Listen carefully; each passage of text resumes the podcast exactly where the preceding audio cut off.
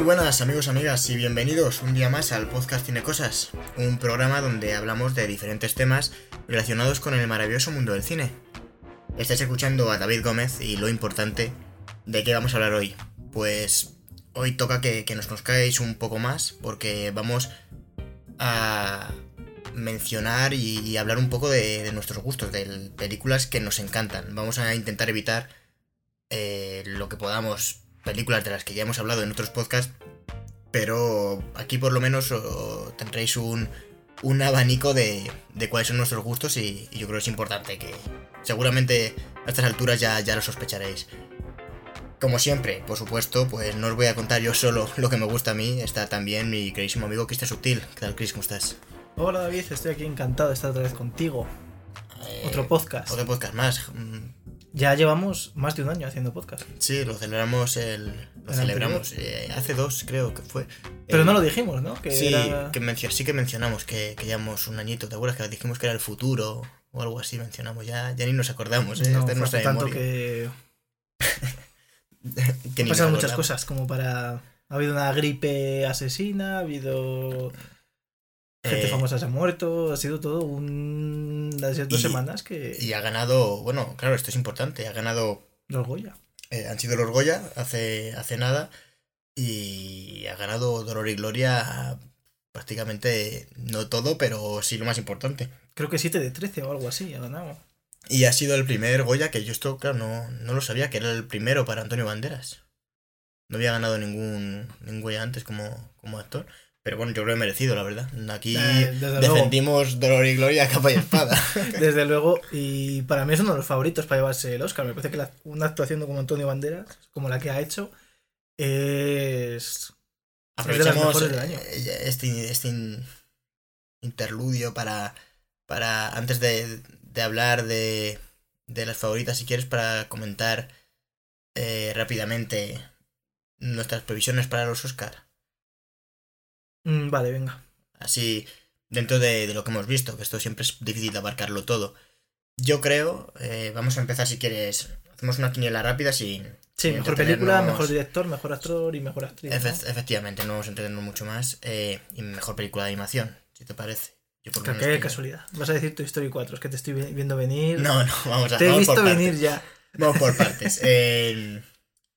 mejor película, yo creo que se lo va a llevar eh, sí, 1917. Mi sensación es que también se la va a llevar 1917. Puede haber una parábola rara y se la lleve Parásitos. Es que claro, hay, a ver, es difícil, es que este año está siendo está muy guay, pero bueno, yo creo La, cosa es que Penélope Cruz va a ser la que dé el Oscar a mejor película internacional. Entonces, eso puede significar Pedro. Entonces, puede ser Ojalá, ¿eh? que se la lleve. Si Dolor y Gloria se lleva la mejor película internacional, la que puede que se lleve la mejor película sea Parásitos. Yo no sé si una película coreana ha ganado alguna vez. Mm, no lo sé, yo tampoco te sabría decir. A ver, yo creo que se va a llevar o 1917 o puede que Parásitos, eso es verdad. ¿Joker la descartas? Joker no se va a llevar, yo creo que mejor película, vamos, me sorprendería bastante. Pero bueno. Me sorprende que esté ahí ya. Haciendo quiniela, yo creo que va a ser mejor película 1917. Bueno, vamos a hacer un poco de trampa. Yo creo que 1917 o Parásitos. Eh, mejor guion, creo que se lo va a llevar Tarantino. Seguramente. Eh, con Eres una vez en Hollywood. Eh, mejor. Mejor actor. Mm, yo creo. Es que me gustaría que se a bandera, pero lo va a tener jodido. Yo creo que igual se lo dan a, a Joaquín Phoenix, ¿eh? A mí me parecería muy injusto dárselo a Joaquín Phoenix por esta película. Mm. Cuando ha estado infinitamente mejor en otras 30 pelis y dársela por Qué bien lo hizo. Estuvo nominado con The Master, ya no me acuerdo. Uf, es que ahí hace un papelón mm, también. Yo creo, no me atrevería a decir. Y luego en mejor.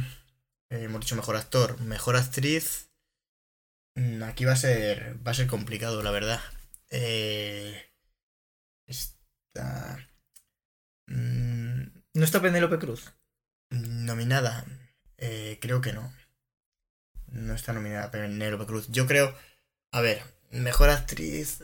El mejor actor que hemos dicho que. Que, es Joaquín Phoenix. Que es Joaquín Phoenix, sí. Ojalá nos equivoquemos. Eh, que bueno, es fácil que, que, nos equivoquemos. Y en. y en mejor actriz.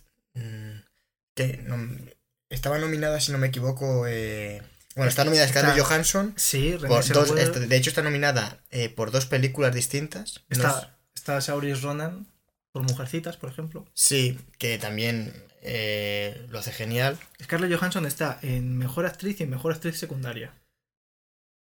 Claro, que, que es la primera vez que, que creo que en actor y a- o actriz, o sea, es la primera persona, me parece, que está nominada el mismo año Sí. eh, en, en actor por dos películas distintas en, en los Oscar, me parece. Yo creo que se lo va a llevar Scarlett Johansson, si te digo la verdad. Lo que pasa es que como está nominada en las dos, seguramente no se lo den en las dos. Yo creo que no Ya. se lo van a dar por la de Jojo, se lo van a dar por esta.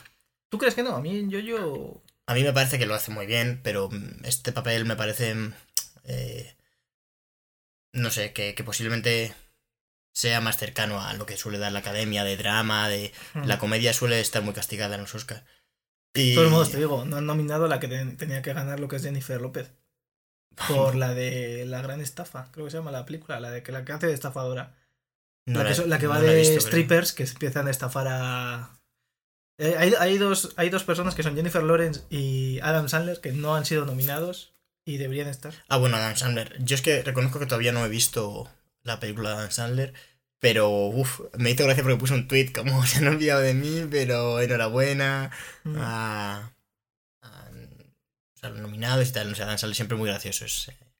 Hay un canal, creo que es, eh, es eh, una revista eh, eh, estadounidense, no sé si es Vanity, que suele subir a YouTube como entrevistas o reuniones en que juntan actores o a directores, eh, pero, pero de una hora a hora y veinte, y se van allí hablando y son muy interesantes. A la gente que le interese todo esto que se, o sea, que les haya hecho un ojo, porque ahí sí que les ves como más sueltos, más sinceros, contando sus, sus anécdotas. Yo que sé, el otro día que me vi uno, contaba, contaban eh, que un, ¿cómo se llama? El, el actor que salía en Django, eh, el protagonista, eh, Jamie Foxx, Mm. eh, que eh, no sé qué peli coincidió con, con Tom Hardy y que muy bien con él, pero que imponía mucho. Que parecía, dijo, decía, parecía que, que cuando él estaba en el set era su iglesia. O sea, tú estabas allí y, y no había ningún problema, pero la iglesia era suya. ¿Sabes? Como que se hacía con todo el set. Era, era como muy... ¿Pero quién? ¿Tom Hardy o Jamie Tom? Hardy, Tom Hardy. Y lo contaba Jamie Foxx. O sea, mola bastante esas entrevistas porque sí que se les ve más sinceros que en las clásicas entrevistas que Mm. están ahí con, con lupa porque están publicitando la película y tiene que salir todo perfecto. Es que es verdad que Tom Hardy impone, ¿eh? O sea, tú estás ahí, tú- te metes en un ascensor y está Tom Hardy y sales. Sí. No, del- no quiero molestarle. Sale si él quiere. Sí, bueno, si te Bueno. dice quédate, hostia. Va- Vamos a seguir, que ya, ya nos, nos vamos de, de. Eh, hemos dicho mejor- que mejor actriz, yo digo Scarlett Johansson.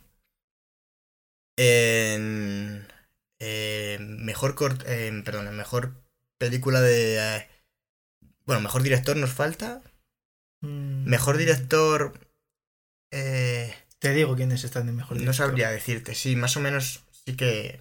Sí que lo sé, pero... Mejores directores son Sam Mendes, Quentin Tarantino, Todd Phillips, Martin Scorsese y Bong Joon-ho. Yo creo que puede dar el- la sorpresa y que. Porque a Martin Scorsese yo creo que algo le van a dar. Y yo creo que van a. Que, que le van. Igual le dan mejor director a Martin Scorsese. Yo no se lo. O sea, yo digo lo que creo que se van a dar los Oscars, no que, no que lo que yo daría, ¿eh? Mm. Yo, de hecho, el mejor director seguramente se lo diese a Sam Mendes.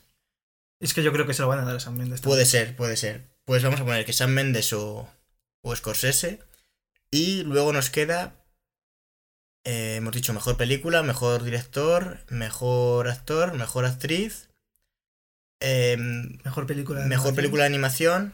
Que yo creo que se la va a llevar. eh, Mr. Link. eh, está bastante bien este año, no. Mr. Lin no se lo va a llevar. Porque a mí me ha parecido la más floja de Laika de los últimos. O sea, si no se lo dieron a Cubo. mm, Que es, en mi opinión. A ver, me gusta mucho Laika y, y yo animo a la gente que vea Mr. Link porque, porque es brutal. Pero es verdad que a nivel de guion y de diálogos me parece que es mucho más floja. Y, y de historia en general es. Está bien, pero sin más. O sea, el Pero resto- tiene a Hugh Jackman, ¿eh? ya, no, no, sí, yo el, en versión original tenía que estar bastante bien. Reconozco que aquí me, saqué- me sacó un poco el doblaje de, de Bryce F. que hace de, doblar al protagonista. No jodas. Y, y me sacó un poquillo, pero bueno, es verdad que, o sea, no lo pega mal, pero, pero claro, eso es otro rollo. Eh, pues me ha ¿Está dónde gustado mucho la cuerpo? animación. Eh, ¿Dónde está mi cuerpo? Está muy bien, no, pero yo creo que se lo va a llevar. Ay, no me sale. Dilo, que te lo está pidiendo el cuerpo. No, no, Toy Story 4 no creo que se lo lleve, ¿eh? Te lo está pidiendo el cuerpo. Está. Toy Story 4. ¿Dónde está mi cuerpo? Que está en Netflix y está ¿Cómo súper bien. entrenar a tu dragón? ¿Cómo entrenar a tu dragón? Que, no se la va a comer Mr. ni- Link, ni el origen de- perdido. Y tu favorita, Klaus. Eh, Klaus y, y Mr. Link. Pues yo digo que o se la lleva Toy Story 4 o, o se lleva Klaus. Eh, es que puede que se la lleve Klaus. Igual luego. Es que Mr. Link yo creo que no se va a llevar ni de lejos y en Cómo entrenar tu dragón tampoco. Y luego entre esas tres, claro, es que Toy Story 4 tiene mucho. O sea, sí, que decir, a mí me parecen las tres brutales. Creo que el nivel de. Este año lo comentamos Cristian y yo antes. eh, el nivel de los Oscar ha subido bastante. Yo, vamos, no, las pelis que hay sí que. Dices, joder, esto sí que representa un poco lo mejor de que hay, Mm. ¿no? Pues yo, venga, por, por arriesgarme un poco y no decir Toy Story 4, yo voy a decir que se lleva eh, Klaus. Porque que la hayan nominado ya me parece sorprendente. Así que igual ha gustado más de lo que yo me imaginaba. Hombre, gana muchos premios internacionales, Klaus. Sí, y en los Annie lo ha petado. Que los Annie son como los premios de animación por excelencia. Los Oscar de la Los Oscar de la animación que llaman, efectivamente. Y, y lo ha petado. Y yo, venga, voy a dar mi. Lo tiene difícil, no te voy a engañar, pero. Pero puede ser, no es descabellado. Así que doy a Klaus. Y. Yo creo que lo principal lo hemos cubierto, realmente. Sí, sé que a no ser que quieras hablar de mejor vestuario o mejor. Porque en, eh, en mejor película extranjera, yo creo que Dolor y Gloria lo tiene muy complicado. Y a no ser de que Parásito se lleve la otra. eh, ¿Te imaginas que en realidad se lleva 1917 y Dolor y Gloria? y Parásitos no se come un rosco. A ver, puede ser. Si Piensa que no han nominado a ningún actor de Parásitos, eh, también te digo. Y, y es- está muy bien, ¿eh? Tampoco Se- han no, nominado no han a- nominado, seguro que no han nominado a la chica de. de No han nominado a nadie. Joder. Y Mujercitas está en no sé cuántas categorías y no está la directora, por ejemplo. Greta Gerwin, que hemos hablado mucho de ella y a mí me gusta mucho. Mm. La verdad, de hecho, ahora mencionaré una película suya. Pues bueno, si quieres, vamos al tema. Hemos hecho este, este pequeño parón ya clásico, clásico nuestro de desviarnos. Nos hemos desviado antes de empezar, así que a ver si ahora seguimos el camino. Sí, bueno, yo por decir las que creo que van a salir va a ser mejor película 1917, mejor director eh, Sam Mendes, luego mejor actor. mm, yo se lo daría a Antonio Banderas, pero mira, Yo, yo, yo creo que va a caer en creo que se lo puede llevar Antonio Banderas. va a caer en Joaquin Phoenix. Uf, en los dos papas lo hace Joey Price, ojo, eh. Es que, Sí, es que está. No, yo creo que ahí va a ser más. Que ahí puede haber sorpresa. Luego mejor actriz, a mí me encantaría que se lo llevese Saoirse Ronan por Mujercitas, pero puede que Hace Scarlett papelón, Johansson Pero Scarlett Johansson. A ver, yo Scarlett creo que. Scarlett Johansson se va a llevar una de las dos, seguro. Sí. Si sale sin nada, sería. Bueno, puede ser. El mejor pero- actor secundario, yo reconozco que, se lo, que Brad Pitt se lo merece muchísimo, pero es que está Joe Pesci. Ya. Y Joe Pesci transmite más en una mirada que Brad Pitt. Y, con lo, y hace tiempo horas. que. Y, y yo he pesti con el tiempo que llevaba sin actuar y demás. Mm. Pero ojo, cuánto. Estaba recogiendo muchos premios Brad Pitt últimamente, ¿eh? Sí, sí. Ganó el del sindicato de actores, ¿no? Entonces ya es. Claro. Ahí yo creo que se va a llevar Brad Pitt, ¿eh? Luego, mejor actriz secundaria se lo puede llevar eh, Laura Dern. Yo creo que se va a llevar, fíjate lo que te digo, eh, Florence, Florence. Uf, Ojo. el otro día estuve viendo una SMR de cómo ella comía comida eh, y susurraba en un vídeo de 10 minutos donde comía platos típicos ingleses. Desayuna morcilla, tío. Lo llamaron, lo llaman pudding de no sé qué, pudding de sangre, puede que lo Yo- llamen. pues yo cuando me. buen y era, nombre. era, era, Yo cuando me levanto no puedo meterme en una decía- morcilla ni de coña, vamos, me, me, me muero. o sea. sacarla así. No, pero eh, salía la tía. eh, salía la tía y decía, Buah, es que este es el plato, este es un desayuno típico inglés. Y, y llevaba a lo mejor garbanzos, chorizo y morcilla. Y digo, hija puta, eso es un cocido. Joder. Y eso desayunaban, pues que comen. Sí, es que, es que no. Se comen no, bueno, había, había cada plato que era.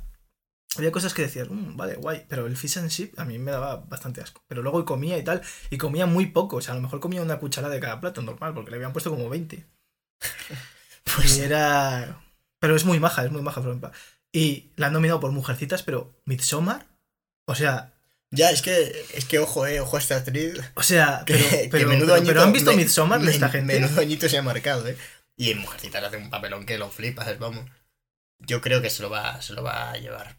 Veremos, veremos. Bueno, ya. tampoco ya tampoco está ni Ari Aster ni Midsommar nominadas a nada. O sea, es una cosa. Bueno. Ya hablaremos de los Oscars, seguramente hagamos algo que sea algún especial o veremos cómo lo dedicamos, porque este año yo creo que lo- llevamos las tareas mucho mejor que, que el año pasado y, Mm. y ya un poco más de, de experiencia va a estar. Ah, por cierto, está, el- está el irlandés como mejores efectos especiales. Es que habláis muy mal de los efectos especiales, pero a mí No, no, no, no, realmente a mí- me, a parece mí- esta- me a pareció mí- que estaban muy bien, hombre, no sé. Yo creo que no hablé mal de ellos. A mí me gustaron, de hecho. Y me parece muy importante que, que esa tecnología se pueda usar. Por eso, y que está. También está el Rey León.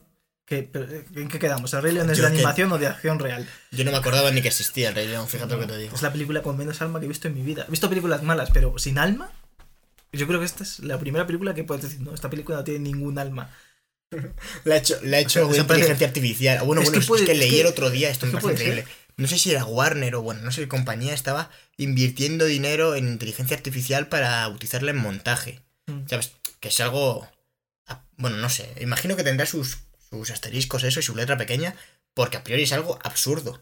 O sea, por mucho que pueda. mm, eh, o sea, cómo decide una inteligencia artificial o hasta qué punto hemos llegado que te decida qué toma tiene la mejor actuación. Yo entiendo que una inteligencia artificial te puede hacer igual un montaje previo porque reconoce las caras y reconoce en una conversación hacerte el. Cuando habla uno, ponerte el plano de. Pero, pero es que el montaje es mucho más que eso. Los planos escucha, el- los detalles. O sea, que decir, el montaje es algo totalmente subjetivo del. que de hecho tiene que tomar el director. No sé. Fue una noticia que yo espero y confío en que fuese la típica, el típico titular que no va a nada y que, y que es medio inventado. Porque. Porque si no, no, no sé qué pinta inteligencia artificial en, en la creación de un arte como este. O sea, no- no, llego a entender. O sea, una, pues si una inteligencia artificial se hubiese puesto manos a la obra, seguramente, yo que sé, algo como Star Wars jamás hubiese salido. Y es, de hecho estaba leyendo esta mañana la noticia de que, o sea, o sea, habría, habría universo cinematográfico de Marvel si le hubiesen dejado una inteligencia artificial decidir. ¿De eso iba la noticia? Sí, Joder, qué concreta, macho. sí, porque tú piensas que cuando que Iron Man no, no atravesaba ni el mejor momento, o sea, Marvel no, no atravesaba ni su mejor momento editorial y la y la ¿cómo se llama? la popularidad de Iron Man estaba por los suelos en ese momento, porque acababa de ser la guerra civil, no sé qué, cuando de repente se anuncia, vamos a hacer una película de Iron Man. Robert Downey Jr. era un, un actor detestado, John Favreau era un desconocido. eh, Que no, y estaba que- todo- todo- estaba todo Que realmente, ya te digo, seguramente fuese un titular que no tenía, no iba a ninguna parte, o sea, no, no hay más. Pues si quieres comenzamos con, con las pelis favoritas un poco. Abro yo eh, el melón si te parece. Una de, de las pelis, bueno, hay pelis que no voy a comentar aquí porque ya hemos hablado de ellas, como son Los Mundos de Coraline o Cubo y las cuerdas mágicas que me parecen brutales y las adoro. Scott Pilgrim contra el mundo, de, de The Wright, que hablamos bastante, algo entendido de, de ello. Pero otra película que no voy a faltar y todavía no hemos comentado, y está bien porque es del director de Parasite, que, que está pasando posiblemente el mejor momento de, de su carrera con esta película, es eh, Memorias de un asesino en serie, Crónica de un asesino en serie, me parece que se llama en, en español. Y es una película espectacular que, que básicamente marcó, marcó tendencia en lo que luego es el estilo que, que siguió series como la primera temporada de True Detective o, o en España eh, la extraordinaria Isla Mínima. O sea, realmente esa, es, ese thriller eh, que te acerca mucho a... y que te lo cuenta de manera muy cercana a la vida de los investigadores. De, en este caso, en la película, son dos policías, se centra... eh, es un policía en un pueblo que es como más tonto, es como dice, va, esto no tiene que venir aquí la gente de ciudad porque envían a otro policía a que les ayude y al principio no se llevan bien. Y, y lo más interesante es que está basado en hechos reales, es en un crimen sin resolver. Y joder, la película te transmite esa. eh, como que es muy farragoso todo, ¿sabes? El, el- la investigación, pistas que no iban a nada. eh, pues no sé, Encima, estéticamente, hay alguna escena con lluvia y, y sí que te acabas pensando que los investigadores en algún momento se van a volver locos, ¿no? Como, como una vida muy, muy complicada. Eh, ya digo que alguien, vamos, si no la conocéis porque es bastante, es bastante conocida, pero es de Bon Joon-ho. Si no la conocéis, si habéis visto igual eh, la primera temporada de True Detective, que sí que la ha visto pues, muchísima gente, echadle un ojo porque, porque es espectacular. No sé si, si tú la conoces, Cristian. No, es que yo de John Bonhu, ¿qué he visto? He visto The Host. Y... The Host la vi hace poco. ¿Y la, la, volví a ver, ya la había visto, pero hace bastante tiempo, yo prácticamente cuando salió. Y, y, la verdad es que me parece, me gustó más ahora esta segunda vez. ¿eh? Que Bon Joon es bastante bueno. El a mí me gustó ¿eh? mucho la primera vez que la vi. Yo creo que la vi en cuatro. Y que repite mucho. Bueno, es, está también el, el actor. Eh, vais a permitir que, que, mire el nombre porque él repite mucho con él, que también está en Parásitos. Si no me equivoco, es eh, Song Kang-ho, puede ser. Mm, pero. Sí, efectivamente. Que, que, es como el. El Antonio Banderas de, de Bon Joon-ho, ¿no? Es, el Brad Pitt de, de, ¿Cómo se llama este? De Tarantino. De Tarantino, sí, repite, repite bastante con él. Y, y vamos, entienden que lo flipas. En la película es.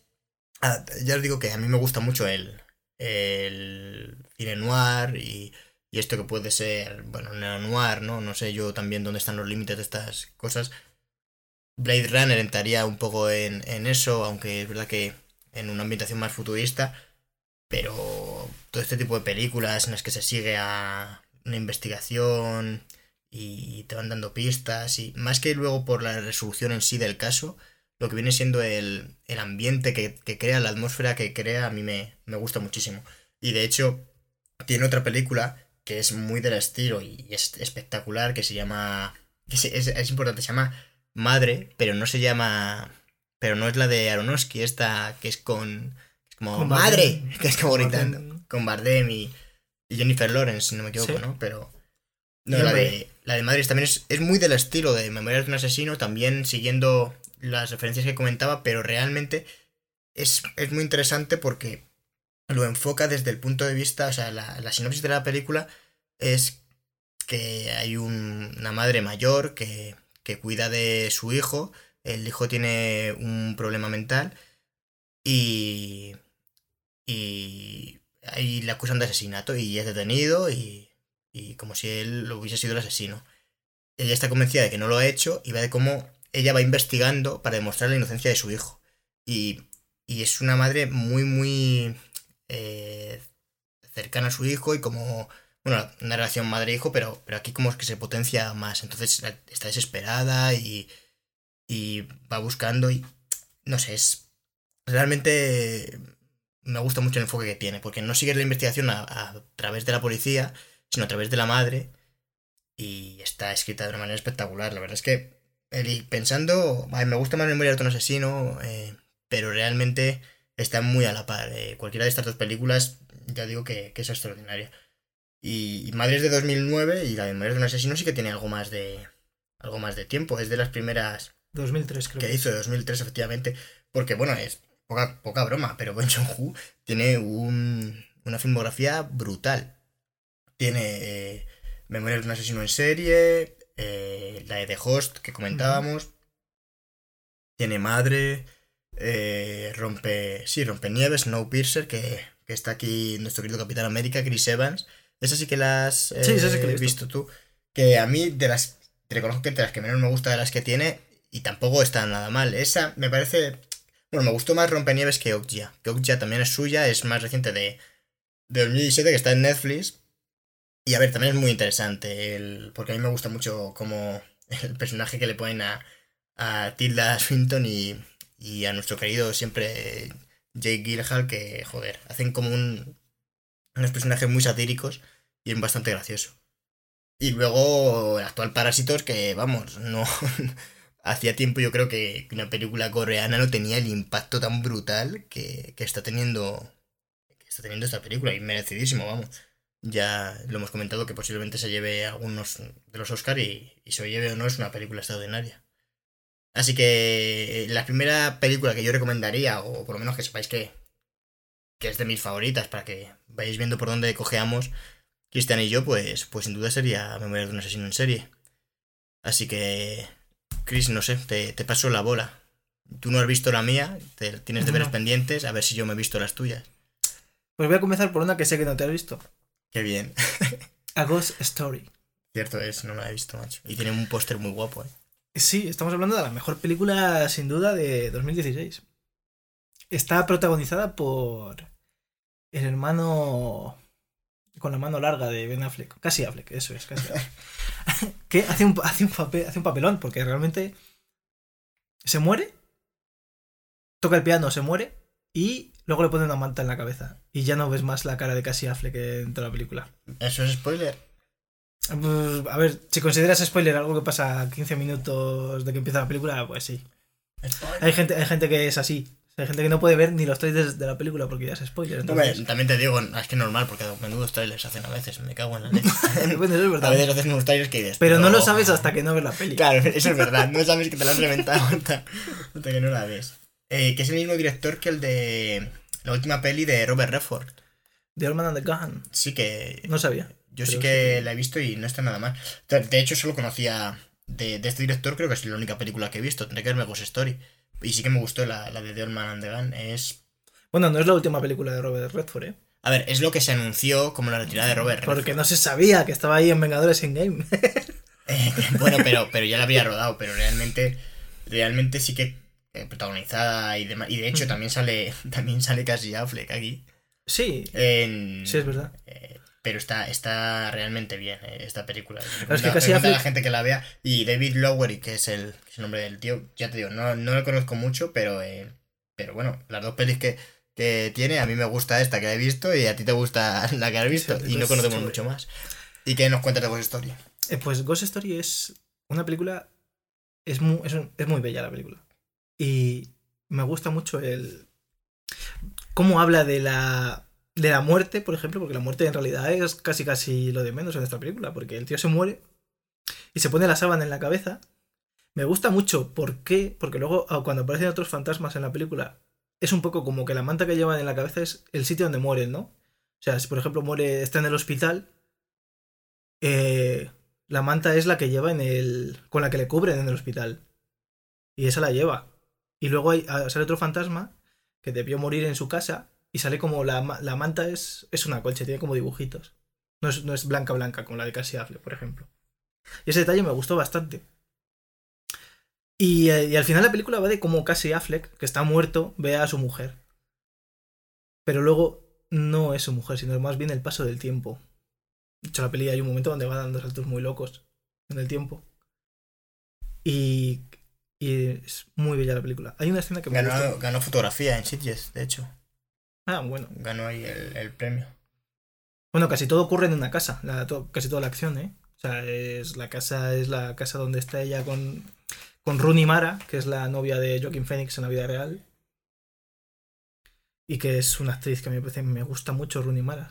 actriz- Ahí donde estuvo haciendo de María Magdalena, puede ser. Sí, ahí fue donde se enamoraron. Y, Joaquin Phoenix y Rooney Mara, que lo sepas. y también sale. ¿Dónde era? En, ah, sí, en, en la de, en la de Millennium, eso te iba a Mm. decir. En las de Millennium con, con Daniel Craig, efectivamente. Y también sale en la red social. Bueno, sale muchas pelis. Sí, hombre, no, o sea, esa- no es. no es nueva en esto del cine, desde luego. No, pero. Y encima se ha juntado, fíjate, con Joaquín Phoenix, pues fíjate, menuda pareja.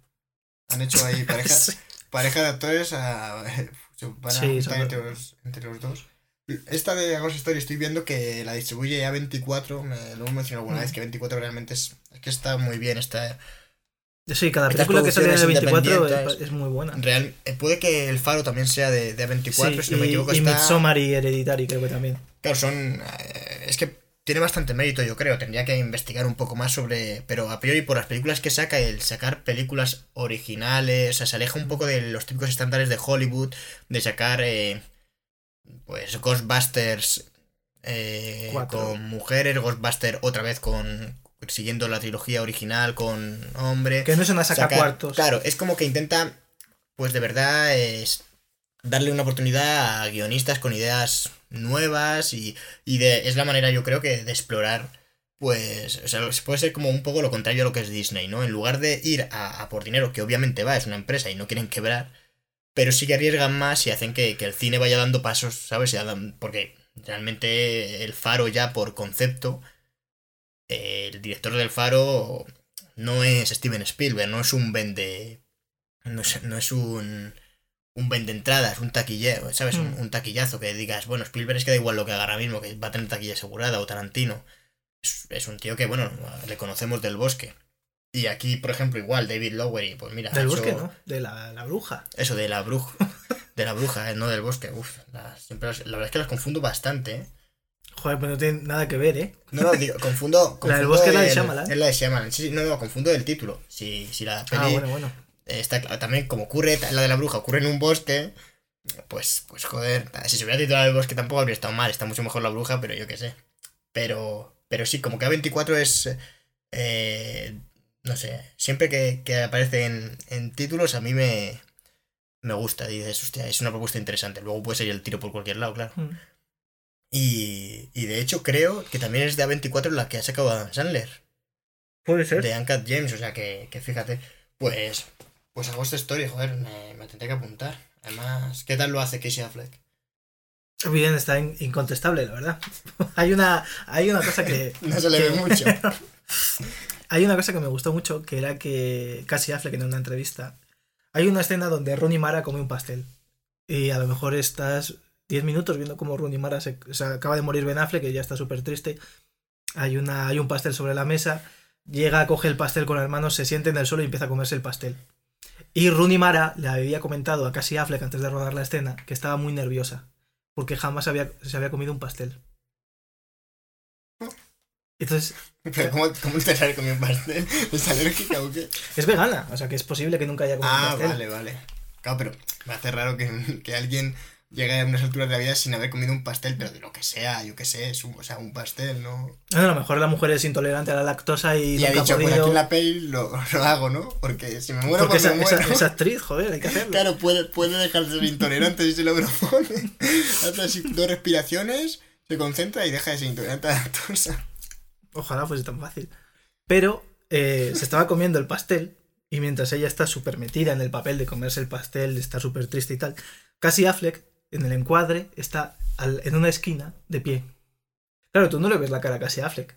Y Cassie Affleck simplemente está mirando a, a Rooney Mara con la manta, con la manta en la cabeza.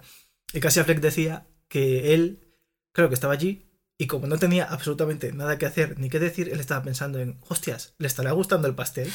Es el primer pastel que come. Eh, o sea, ¿le estará gustando de verdad? ¿Le estará pareciendo a mierda? Y el tío estaba súper intrigado porque él estaba pareciendo a Mara el pastel. No sabemos, ¿no? ¿Qué le pareció? No, no me acuerdo si lo dijo o no lo dijo. y luego también hay otra escena, porque el David Lowery también es un cachondo. Hay una escena casi al final de la película donde aparecen dos fantasmas. Y por contexto, tú dices, hostias, vale, esto tiene un significado súper, súper, súper chungo y súper no sé qué y tal. Y resulta que es que eh, durante el rodaje de A Ghost Story había miembros del equipo que se ponían una sábana de encima y que la escena en la que aparecen los fantasmas debía ser como una prueba o algo que estaban haciendo. Lo que pasa es que no se dieron cuenta de que estaban rodando y que había otro fantasma detrás. Y, la, y el, director dijo, hostia, pues me gusta cómo queda. Y la dejó en la película. esto que a veces dices, hostias, esto es súper trascendental porque esta película realmente me está llenando el alma y tal. Y, de repente aquí veo dos fantasmas. ¿Y qué querrá decir? ¿Qué mensajes eran ellos? No, mira, me gustaba la toma y dije, para adentro. a veces a veces los, los simbolismos son, son mitología. A veces, la gente se flipa me imagino al director a veces en su casa, ¿sabes? Pensando, joder, lo que, lo que dicen de mi película, ¿sabes? Y, y bueno, yo, yo lo voy a afirmar todo. o sea, se me está ocurriendo a la vez que ellos lo dicen, porque, porque el planteamiento era otra cosa, mm. pero oye. Luego también hay, hay, otra cosa muy graciosa, que es que el personaje de Rooney Mara decía que cuando era niña escribía notas y como se mudaban mucho, escondía notas en la casa. Y de hecho en esta casa lo hace. Antes de irse escribe en un papel. El director no había puesto qué cojones escribía en el guion. Y entonces Rudy Mara le dijeron, oye, eh, escribe lo que, lo que sea y lo escondes y tal. ¿No? Pero, ¿qué pasa? Que derribaron la casa donde se estaba grabando y nunca pudieron recuperar el, el papel. Entonces nadie sabe que escribió Rooney Mara, porque encima Rooney Mara tampoco se acuerda. Molaría un montón que, que hubiera escrito si le gustó o no, su, su opinión Claro. sobre el pastel, ¿sabes? Y es en plan, ala, ahora ya nadie. ¿Derivaron la casa donde estaban grabando? Sí. Porque de de hecho de la propia película sale. Madre, madre mía. No hemos destipado la peli, ¿eh? Casi nada. Pero si, es que si viste West Story es, es lo de menos, lo que yo he contado es lo de menos. Solo he contado. O sea, es la mejor película de 2017. La que no la haya visto. Y, Dices y- mucho la frase, ¿eh? Vamos a empezar a hacer un checkout de, de si de verdad, ¿sabes? No te, no te solapas con años. Si no hay No, un- yo siempre me fijo, digo, esta es la mejor película de 2018. Porque es la mejor película. Este, en este caso la de 2017. Ahora voy con la de 2018, tú tranquilo. Pues- Y, y ya está, a veces, pues mi, mi- lo que yo quería contar con todo esto es que A Vos Story es muy buena, podéis verosla. La anterior película del mejor, la mejor película de 2016, por si acaso tenéis, por si acaso no os acordáis, es Patterson. La de 2017 es A Ghost Story. Y no os paséis con los simbolismos cuando analicéis una peli, que a veces las cosas pasan porque pasan y, y muchas veces es que no queda otra. Claro, no, no, efectivamente. O sea, lo que he comentado aquí varias veces, que le preguntaban a un director por qué has puesto aquí la cámara, es como muy... quiere significar algo. Si lo giraba había un aeropuerto y a la derecha había una fábrica. Oh. Y nada de las dos cosas quería, tenía mucho sentido en el plano. ¿O quién era el que decía? Que, que decía que tenían que grabar en la nieve y que tenían no sé cuántos días de rodaje en la nieve y que luego al final lo cortaron todo porque estaban hasta los cojones del frío y no... y, y estaban encima cepillando nieve para que no se notasen las pisadas cuando tenían que cortar y tal. Y dijo, mira, es que paso de, paso de grabar en la nieve y, y llevaron las escenas a otro lado y se cargaron todo lo que era el simbolismo de la escena. Y dije, "Va, Y ya por culo". está. No sé si era Pero- Iñarratu. No me acuerdo si era él o no en Beautiful. Y luego dijo, ah, eh, como me he quedado con la espina clavada, voy a hacer No, el renacido. que ahí va a ser facilísimo todo. Ya verás. No, no sé, no sé si fue Iñarratu, pero. Porque tienen que hacer como unas escenas más largas en la nieve y dijeron, mira, cortamos y a tomar por saco. Pues, tú hablabas, yo voy a ir a, a 2015. eh, que bueno, a mí me gusta mucho este, el cine indie, este de. pues, De gafapasta, adolescentes, de gafapasta, este rollo. A mí siempre me ha llamado la atención. Y de hecho, Foster Lights, lo que es como la, la productora de Fox, que bueno, ahora es Disney, eh, que se dedicaba prácticamente a, a producir como cosas más independientes, como ha sido la reciente Jojo Rabbit, por ejemplo, ¿no? Independientes nos referimos no a que no tengan dinero, sino igual que no son X-Men 5 o X-Men 4, ¿no? Igual ideas nuevas y, y algo más arriesgadas, digamos. bueno, ¿no? X-Men Días del Futuro Pasado es más arriesgada que X-Men. que Jojo que Rabbit. X-Men 4. Hombre, No, no, más arriesgada no es. La X-Men va a vender, solo hay que ver la mierda que han hecho al final y siguen vendiendo. Y bueno, más que de New Mutants, que han sacado un poste súper guapo. Habrá que ver qué tal está eso. Pero bueno, y de con hecho, Banderas. por mencionarlo, he leído que van a quitar Disney, que compró Fox, como ya sabéis, va a quitar el nombre de Fox de, de la productora, le va a cambiar el nombre y ahora va a ser solo... Eh, Si era for Searchlight, no sé qué, ahora es solo Searchlight, no sé qué. Sí, va, o estudios, eh, Searchlight o algo así, sí, como que, porque el titular era muy gracioso, ponía el, el ratón mató al zorro, porque va a eliminar la marca de, de Fox, a mí me parece una pena, porque al final Fox es historia de, Sí. del cine realmente, es una compañía mítica, pero bueno, como Disney está, es como el juego este de Agario, Agar punto y está absorbiendo a todo lo que se encuentra, que es más pequeño y como hay pocas cosas más grandes que, que Fox, ya verás ahora con Disney Plus lo, uf, lo grande que se va a hacer. Disney es, es, un, es el futuro o- y, y el fin. Bueno, ya lo comentamos, que la llegada de Disney Plus había hecho que los niveles de piratería aumentasen un montón otra vez. Hombre, yo imagino que hasta que llegue a todos los sitios, porque Mandalorian no se ha tenido que piratear lo que no está escrito. O sea, eso es así. Pero yo creo que una de las vías para combatir la piratería es el streaming. Ya, pero a lo mejor deberían unirse y crear una cosa de streaming más global. Es que si al final dices, joder, es que el streaming y tal, pero te toca pagar 6 por un lado, 10 por el otro, 20 por otro, no sé qué tal. Ya, Al es final que- pirateas, dices, mira, me lo Mm. gasto en, en- en fibra de 500 megas y... Yo no estoy de acuerdo porque, para empezar, si se unen, se quita la competencia y se quita un poco el... Y yo creo que eso nos perjudicaría a todos. Y, y no lo veo caro, es decir, el, no tienes por qué tenerlo todo, igual que, igual que Ya, antes, ya. o sea, no tienes por qué verlo todo, pero es que realmente ahora mismo, teniendo, por ejemplo, eh, Disney Plus, mm, Netflix y HBO, solamente con esas tres te estarías gastando mensualmente, eh, pues, no sé, ¿Y filming qué? fa- fa- yo prefiero filming, pero bueno, estoy mencionando las más grandes, ¿no? Por, hay, más, hay muchas más ¿Y opciones. Amazon Prime qué? Pero, pero yo qué sé, eh, por unos 25 euros pon al, al mes tendrías fácilmente 3, incluso puede que algo menos, porque al final si te haces lo típico de familiar y tal, sale mucho más barato que esto, o sea, puedes tenerlo por 15 euros, pero bueno, pon 20-25 euros y literalmente es imposible que te puedas ver ni, ni un tercio de todo lo que se saca. O sea, solamente con que tengas una ya hay un montón y si eres un vicioso y quieres tener más y estás en tu casa y cada uno paga una, o sea, no, por precios, Cristian, te ver, tengo David, te ten- tengo que vivimos, rebatir. vivimos en la dictadura de, de tenemos que estar al día en todo. Con nosotros porque no se flipa esto. No, no, pero- yo no, yo no veo series, por ejemplo, pero hay gente que ahora, o sea, está sacando series y continuamente tiene que estar ahí, ahí, ahí. Bueno, pues esa gente que pues por 50 euros, sí, son 50 euros, pero literalmente tienes acceso a absolutamente todo lo que se saca a- prácticamente a... No a nivel global, pero, pero a una cantidad imposible de ver, aunque no duermas y aunque tengas seas Maldini, no puedes verlo. O sea, no sé, por precio, si ahora mismo alguien me dice es que son muy caros las estas de streaming, pues sinceramente yo siempre me pregunto cómo es cojones lo hacen para para financiar películas y hacerlo así y, y Netflix, por ejemplo, rechazó el otro día otra vez meter publicidad en la plataforma. O sea, a mí me parece que, que el precio no, está bastante contenido. Llegará un momento, yo creo, en el que la burbuja estallará, pero hasta que La burbuja estalle... está cerca, yo creo que ya una vez entre Disney Plus vamos a ver Pero Disney- cuánto tarda en comerse a las otras.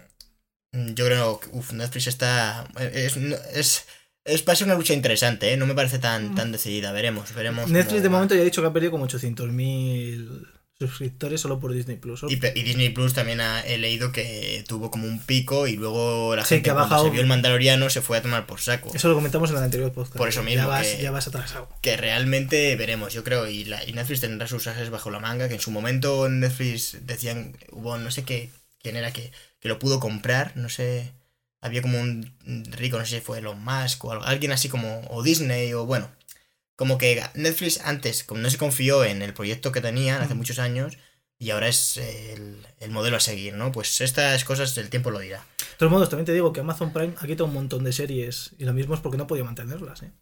No lo sé, yo es que no- con Amazon Prime no estoy tan puesto, la verdad. Yo es que no sé qué tiene Amazon Prime. O sea, o sea, sé que tiene series buenas. Tiene Fleabag, por ejemplo. Sí, que esa, uff, tengo muchas ganas. Yo eh, también tengo la- muchas ganas de He visto no no algunas partes y me ha hecho bastante gracia. El, el- eh, tiene muy buen marketing. Es la, Sí. las escenas que y la No, publicidad y que que la- ponen la- es muy y además buena. es, es que la ves es graciosa. Sí, sí, sí, sí. el, el plan que le ponen. Luego también tiene la de Good Omens. Sí, que sale. Que también la quiero ver no me las, no me las, y no me las veo porque como no. ¿Cómo se no llama el actor este que también sale en John Wick? Mm, Nunca más. Este sí que no me sé. O sea, yo soy No, a lo mejor hablas de la otra, la de la, de, la, la otra de los dioses. Eh, Sí. Ah, es verdad. Good Omens es el que. Sí, me, me he confundido serie, efectivamente. Es el que sale. eh, Eh, David Tennant, que es el que y salía Ma- eh, en- Michael Sheen. Y Michael Sheen, efectivamente, que. que Michael Sheen no te aire. recuerda a Sonic, el, el viejo. El, Sí, el tiene, el sí diseño, tiene el un diseño aire, viejo sí, es como. por la nariz, ¿no? Y sí, es como, es como que le ves y, lo- y la forma de los, de los ojos también es como. Es como un poquito el Sonic antiguo de la peli. Que, bueno, no, creo que sí que lo comentamos, ¿no? El nuevo diseño No, pero el otro creo que es bien. American, American Goods. El otro es. Eh, que sale? Que, que hace de Winston en, en. John Wick, que es eh, Ian McShane. Que, que, bueno, a mí sí que me gusta bastante este actor. Realmente.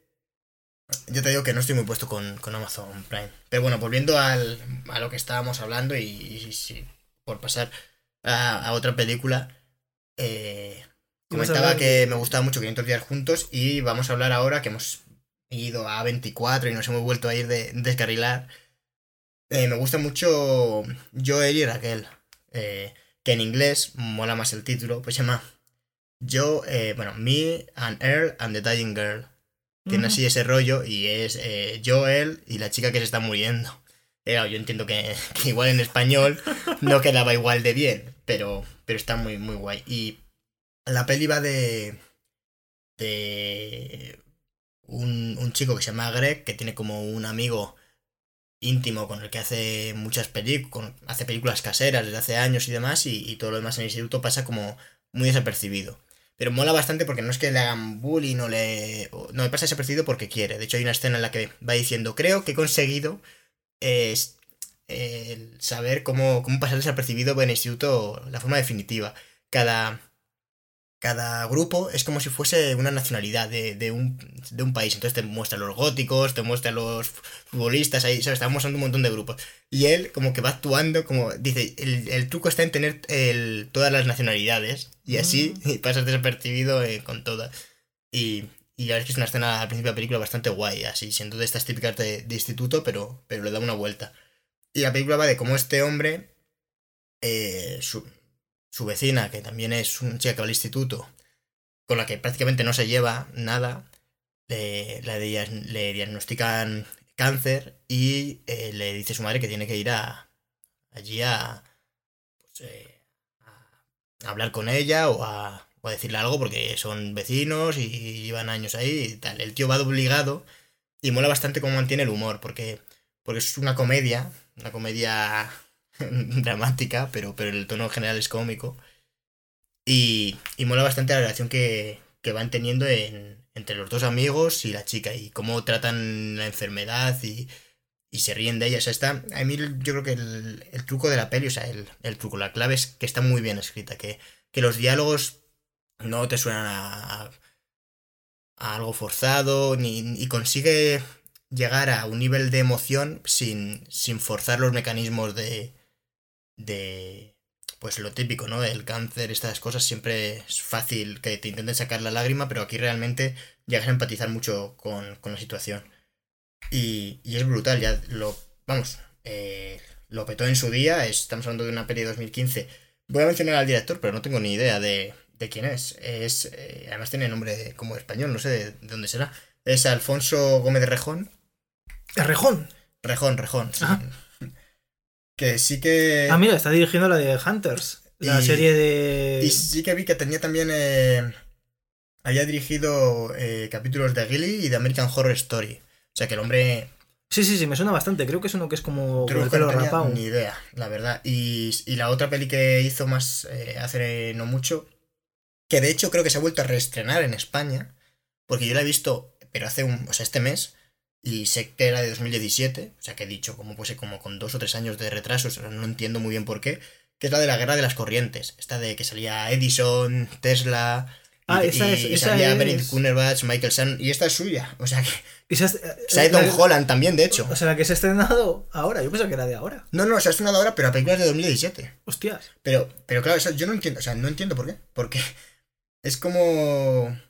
Claro, se ha estrenado el 10 de enero en España, pero en pero la película en Estados Unidos se estrenó, vamos, se, hizo y se estrenó en 2017. De hecho, yo como que sí que vi el, pues eso, el, impacto que tuvo y demás, las reviews y todo esto, que no me interesó mucho y tampoco pensé en verla. Y pensé que había esto en el cine. Pero otro día, no sé si fuiste tú o, o Víctor, alguien me, me, comentó, pues esta peli me interesa, igual voy a verla. Y le dije, pero si esa peli es de hace tres años, ¿tú qué vas a ir a ver? Y mirando en internet, no, no, efectivamente, está en el cine, macho. La guerra de las currentes, sí, sí, sí. De Current. Que yo quiero verla porque siempre me hace gracia ver a Edison. Porque Edison le tengo en mi mente como un empresario muy inteligente y un poco, un poco bastante cabrón. Y, siempre quiero ver cómo le, cómo le plasman en pantalla, ¿sabes? Que, es Es Michael Shannon, me parece. Que es un magnífico actor.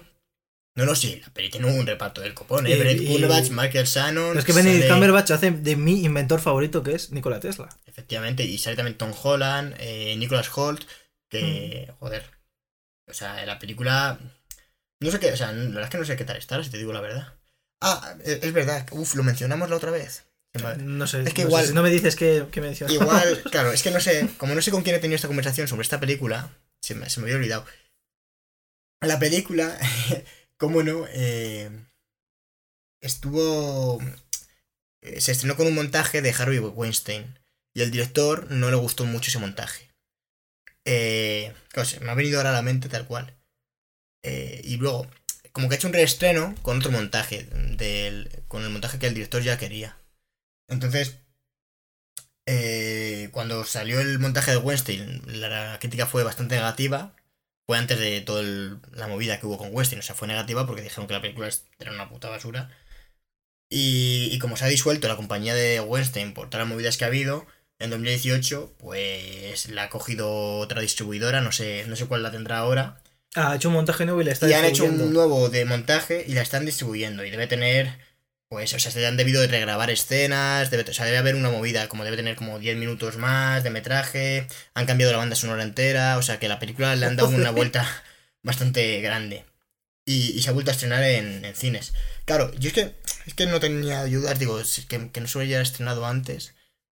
He tenido esta conversación dos veces, me ha hecho gracia porque, porque en las dos eh, lo he ido descubriendo otra vez, ¿sabes? No he podido recordarlo. Desde luego es muy interesante. O sea, tenemos que haber dedicado un podcast a esto. Y. Y bueno, la versión definitiva sí que han salido críticas y tal. Y son algo mejores, pero tampoco hablan de. de un peliculón. Pero bueno, a mí me parece bastante interesante. Esta sí que si tengo. Si tengo tiempo, o si la meten, por ejemplo, en alguna de las de streaming que tengo yo, está seguro que cae. Porque ya, yo os digo, el, la de Joel y Raquel es brutal, la, película. Es una...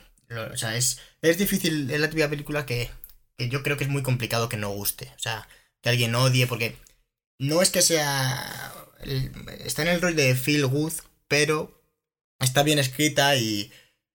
Y no sé, no, no ves el camino tan forzado, tan, me está tratando como si fuese imbécil, no sé, es, me parece que está muy interesante y los protagonistas, los tres protagonistas, es espectacular, la verdad. El, cómo lo defienden. Que yo conocía a, a la chica que se llama. Eh, bueno, la actriz es Olivia Cook, pero reconozco que a los otros, al chico me sonaba haberle visto, pero no me suena. O sea, no, no conozco mucho más, eh, que es Thomas Mann y, y RJ Styler. Ya os digo. De. Eh, si se os mola un poco el rollo y y ese tipo de pelis indie eh, que se mueve igual. Ah, también me gusta mucho 500 días juntos, ¿no? Ese, no son temas distintos, pero siempre como que el feeling de la película me, parece similar, ¿no? El película indie de que se acerca mucho, lo importante aquí más bien son las relaciones personales, las personas en sí que que yo qué sé, no ocurre, no hay escenas de acción ni, ni ocurre nada. Mira, hablando, hablando de, de 500 días juntos. Muy, película de Sundance, si te digo la verdad, de ese, de ese rollo.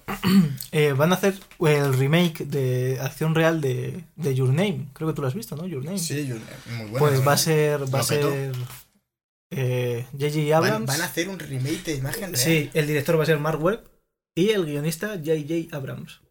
A ver, a mí Mark Webb mm, me parece un buen director. Lo que pasa es que luego con The Amazing Spider-Man... Es, que no era su rollo. Claro, es que me parece un, hombre que venía, si no me equivoco, a hacer videoclips. Y, y realmente Marvel eh, en 500 días juntos me parece una película extraordinaria.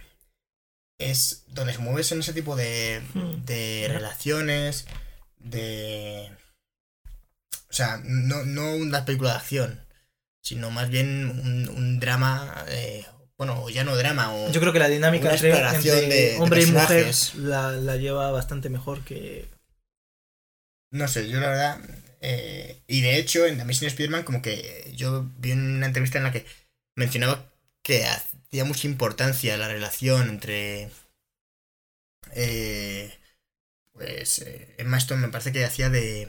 Porque no, era, salía Mary Jane y salía también... Eh, no, solo sale Gwen Stacy. Solo sale Gwen Stacy, no llega a salir Mary Jane. Bueno, pues la relación que entre Gwen Stacy y, y, Peter Parker, que indagaban mucho ahí, más que las películas, eh, para alejarse también un poco de la trilogía de, de Sam Raimi. Pero es verdad que no. Me ganaron bastante dinero, ¿eh? Lo vi otro día como en un top, pero claro, también son pelis que valen mucho dinero y, que les cortaron el grifo. Tenían planeado cuatro y a la dos ya se fueron a, pique. Hombre, pero porque la dos era tan terrible que han tenido No la he visto, ¿eh? Si te digo la verdad, es que reconozco que esto, a veces hay como una saturación de películas de superhéroes en pantalla.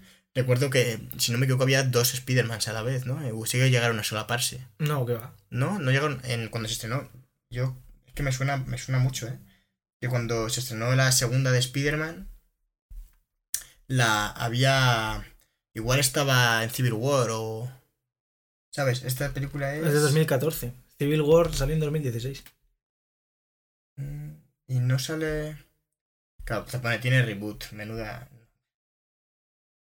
Bueno, pues no sé, igual lo he flipado, pero es que sí que me suena a mí haber hablado esto. Pero bueno, puede ser, a mí se me va bastante la olla ahí. A ver, está el Spider-Verso. No, pero eso es, eso es mucho después. La mejor película Pero de sí que se solapa con. Se solapa Venom y ahora Morbius se va a solapar con el UCM. Eso sí que va a ser una movida interesante ver a. al grandísimo artista Jared Leto. Pero Morbius sí que sale en el UC. O sea, ¿es del UCM o no? ¿No? Ah, Bueno, ahora yo qué sé, ya, ya no lo sé. o Yo sea, creo ya- que sí, ¿eh? Que le iban a meter. Sí, a ver, si como meter ahora mismo. Bueno, ya, ya cuando se hizo la de Spider-Man Homecoming ya salía la. Amy Pascal, creo que se llama, la, la productora de. la jefa de Sony Studios, o como se llame, diciendo que. que sí que era. que era parte del UCM ahora todo lo que fuese de Spider-Man. Y el. y luego el. Kevin Feige dijo, no, esto no, esto es otra, esto es otra historia. Y Venom, en teoría, era de un universo aparte, pero ahora en el último, en el tráiler de Morbius salía, por ejemplo, el buitre. Claro, claro, es que. Y ahora ya es como el batiburrillo, ya es, es que yo- máximo. Yo, entiendo que Morbius sí que forma parte de- del UCM, por lo que tengo entendido, y Venom no. No sé, es, es una buena movida, ¿eh? La que tienen aquí montada. Es, la gente tiene que estudiar para empezar a ver este tipo de películas. Van a venir con un manual de instrucciones. Joder, macho. Luego Oye, me parece que las hacen para tontos, pero es que como no la expliquen, entérate tú. Por Bueno. cierto, Jared Leto que, que, que ha dicho Margot Robbie que tampoco va a aparecer en, en Aves de Presa, el Joker. Bueno, mira, es una buena noticia, yo creo, ¿no? Sí, para todos. Porque es que, es que A ver, de presa, yo creo que puede ser eh, tremendo fiasco o tremendo bombazo. O sea, yo creo que va a ser que no se va a quedar a medio camino. No es una película que es indiferente. O sea, yo qué sé. Eh, a mí no me llama nada la atención, por ejemplo. a mí el trailer me parece terrible. Me parece. Yo confío en que la gente de marketing es- está haciendo. O estoy apuntando a un target que no soy yo claramente.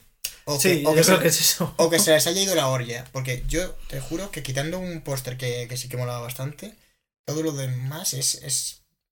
Pero a mí el trailer sí que me ha gustado. A mí me parece terrible, ¿eh? Pero terrible de decir, es que parece que queréis recordarnos al Escuadrón Suicida y, y estáis haciendo un, una... O sea, estáis rehaciendo el Escuadrón Suicida, estáis volviendo a hacer la peli y hacéis un trailer ahí a lo loco con...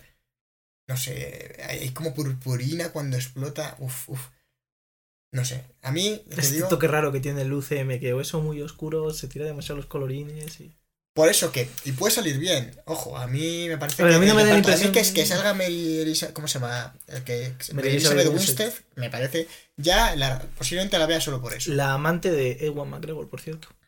Pues fíjate, más aún, eh, para verlo. Eh, Puso los cuernos, que no, le es- puso los cuernos a su mujer con, con esta mujer. No sé si ha sido durante el rodaje de Aves de Presa. Ah, bueno, es verdad que sale Juan Magrego aquí. Es el Bueno, malo. bueno, va, por eso y... Y que no vi, por No cierto, sé. que la han, la han retrasado indefinidamente. A ver, de presa- la han- No, que no vi la serie. Ah, bueno, a ver, eso va a llevar muchísimo tiempo. Es que van a, van a hacer todo el guion de nuevo, porque por lo visto no debe de haber muy buena comunicación en, en, en Lucasfilm. Y el guion es que han dicho que era eh, igual que el del Mandaloriano. O sea, que, que, que la estructura era como muy la misma, que, que la historia era prácticamente igual. A ver, que, con- que cojan la, es- la aplicación esta de las caras y hagan lo mismo, pongan al mandaloriano, le quiten el casco, le ponen la cara de Juan McGregor y ya está, y lo plantan ahí como... Anda, que Pedro Que Pascal, que solo aparece en un capítulo 30 segundos y luego ya. No sé, ya nunca se sabe si es él o no, porque como encima va doblado. Yo creo que sí que es él, ¿eh? No, todos los capítulos ni de coña. En, en el último, digamos que sí que sale y. Y a lo mejor solo esa escena en la que sale y luego ya no vuelve a ser. Eso seguro que está en internet y se puede, se puede saber. Que haya, porque seguro que hay imágenes, esta es la típica serie en la que habrá imágenes de rodaje y tal. Y no creo que el tío cogiera y estuviese. Hay imágenes con de rodaje casco ahí y- puesto, o lo han puesto con Photoshop para que parezca que está hablando con el director, pero eso otro. Yo las imágenes de rodaje que siempre he visto, o el tío está con el casco puesto, o no, o si es, no es él. Pues no sé. Recordemos que son tres actores el Mandaloriano. Dos que se meten en el disfraz y luego Pedro Pascal que pone la voz. Habría que ver dónde está, sí, sí. Pues bueno, vamos, ya hemos dicho Member de un asesino en serie, has dicho tú Ghost Story, he dicho Ujú. yo Yo y el Irakel y y es tu turno. Y yo le voy a decir un nombre con el que siempre me lío. Que creo que se llama la película. En realidad, nunca estuviste aquí. Un, una gran tapada. Sí. Que, hemos- que a nosotros nos, nos gusta mucho. Es la mejor película de 2018. y. eh, ¿qué, qué podemos decir de en realidad nunca Pues que está Joaquín Phoenix haciendo eh, So- la verdadera película que se puede comparar a Taxi Driver y no el Pero no me gusta Taxi Driver. O sea, no me- es, es que la comparación con Taxi Driver es.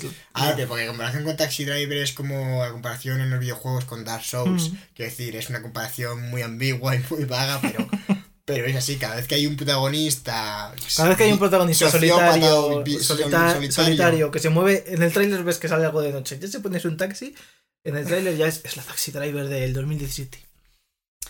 Eh, la película es... es Canela, Canela en rama. Yo recuerdo que fui a verla al cine y habíamos cuatro personas en el cine. Y esta la distribuye Amazon Prime. Ojo, quería saber dónde está Amazon, pues aquí lo tienes, Mm. hombre.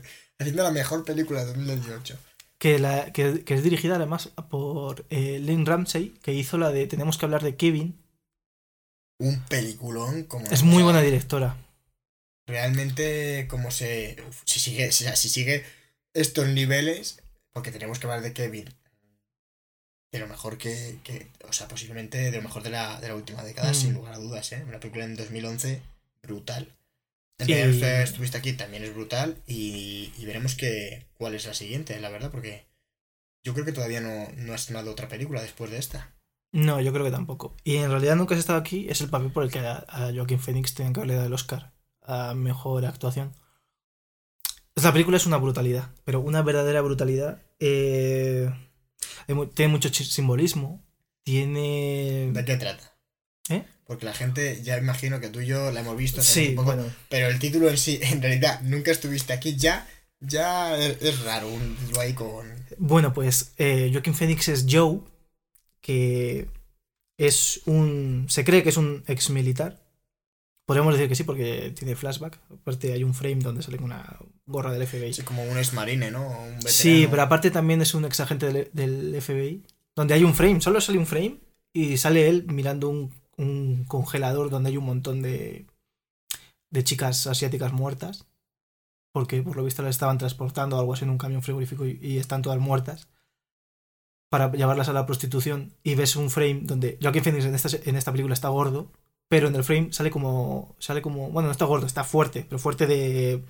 Como, como, a mí me re- está, está fuerte como Batman, el Batman de, de Ben Affleck. No, a mí me recuerda a, a- ¿Cómo se llama? Este hombre, el de Star Wars. En la escena de Star Wars. Cuando Adam está sin- Driver. Adam Driver. Es el mismo estilo de. Un poco hinchado, ¿no? Sí, es como, muy, como hinchado de. De armario, Sí, de, de, de- de guardaespaldas. Del. portero de Portero de discoteca. sí. Que te pone una. te- mira, te- Joaquín Phoenix, en- como estaba y te mete una hostia y te pone a bailar.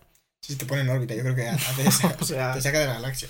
estaba estaba súper estaba súper bien tal Eh, la actuación de Joaquín Phoenix es eh, tremenda es que, es que no o sea la gente que haya visto yo que diga Buah, es que Joaquín Phoenix nunca ha estado mejor o es la mejor actuación del año por favor que se vea También te digo que diciendo que Joker es la mejor actuación de Joaquín Phoenix. es que no es que no ha visto es que Joaquín Phoenix se limita a, a estar flaco Eh, No, me hace, hace muy buena actuación en. en pero Joker. pero Pero yo lo siento, pero en Mira. nunca estuviste aquí, está mucho mejor. Y luego, a mí, es que se dice mucho, pero. Está mejor en Los Hermanos en- Sisters. la actuación en puro vicio, o en Her, o, mm, o para mí la más brutal, en The Master, de, de Paul Thomas Anderson, es acojonante. A mí Pero el puro vicio me flipa, me flipa muchísimo. Como, Pero como- también en, en, en Los Hermanos Sister también está muy bien. Y es mejor actuación. Es que la de Joker bueno, no es. Pero no, bueno. No vamos a entrar en, Sí. en Joker, porque Oye, ya hemos hablado de ella ya, y bueno, ya Mm. hablaremos, pues ya hacemos de los Oscars. Pero realmente, a ver, eh, está basada como todo, que sí me hace mucha gracia, porque en una novela de y, y es que tiene que ser bastante interesante. Habrá que ver qué han cogido y que porque adaptar esto es parece bastante complicado, si te digo la verdad. Sí, bueno, el caso es que él va, pues como en Taxi Driver pasaba, aunque en Taxi Driver era por razones muy diferentes, él va liberando chicas que están en una red de prostitución. Y eso lo vemos al principio de la peli. La violencia en esta película eh, me gusta porque es estilizada y además muchas veces ocurre fuera de plano. Tú sabes que ha habido un acto brutal. Sí, es que eso es lo guay, que te transmite esa, Mm. ese, ese impacto sin mostrártelo. Pero tú sabes que Muchas que veces- pasar es terrible. Sí, muchas veces es porque la cámara, la cámara está fija en un sitio y a lo mejor de repente ocurre, claro, fuera de plano es como si tú estuvieses. Hay una escena nada más empezar la película que es, eh, sale Joaquín Phoenix, va caminando por un callejón, la cámara, es la cámara va a pie también, y de repente aparece un tío que no le ves venir de ningún lado, ataca a Joaquín Phoenix, Joaquín Phoenix eh, se defiende y le hasta que le pega y le deja tirado en el suelo. Y tú eres como una persona que está. que- claro, que es como si fueses detrás de, de Joaquin Phoenix. Y te mete en, en la acción y te deja con la sangre helada sin, sin mostrarte nada, en realidad. Es que a ver, parece como que a veces la cámara es alguien que acompaña a Joaquin Phoenix, Mm. pero que hay como un compañero de, del, de Joe en el que hay escenas en las que dice, uff, aquí yo no puedo entrar. Mm. Aquí tienes que entrar tú porque esto es demasiado. O sea, No. lo que va a ocurrir ahí es como un niño de quédate ahí, mejor no... no Hay una escena donde entra en una casa con una maza y tú toda la violencia la estás viendo, pero a través de cámaras de seguridad. y es va cambiando. Sí, sí, sí, sí. Entonces, eh, y aparte con la música, que la música es, porque donde entra es una especie de prostíbulo para gente muy rica, donde hay niñas, porque la peli es gente rica abusando de pobres. Y Joe es como un poco el brazo armado de, si lo quieres ver como un simbolismo de la clase obrera que se abre paso. Pero en realidad Joe está solo, no, no hay nadie que ayude a Joe. Joe es un tío que está algo tocado y que también hace... Sí, Joe, está loco. Claro, eh, le- Claro, él le pagan muy bien. De hecho, hay un... Hay una especie de... Bueno, va, va por una a por una niña que es un poco el, Es la hija el asunto de la película. Sí, va por la hija de. No me acuerdo cómo se llamaba el personaje. No sé qué Pozzo o algo así. Es que es un. Es un senador y han secuestrado a su hija. Pero es que, claro, la cosa se va enturbiando. Se va enturbiando y se va enturbiando hasta que ves que Joe eh, se mete en una espiral de violencia cada vez mayor.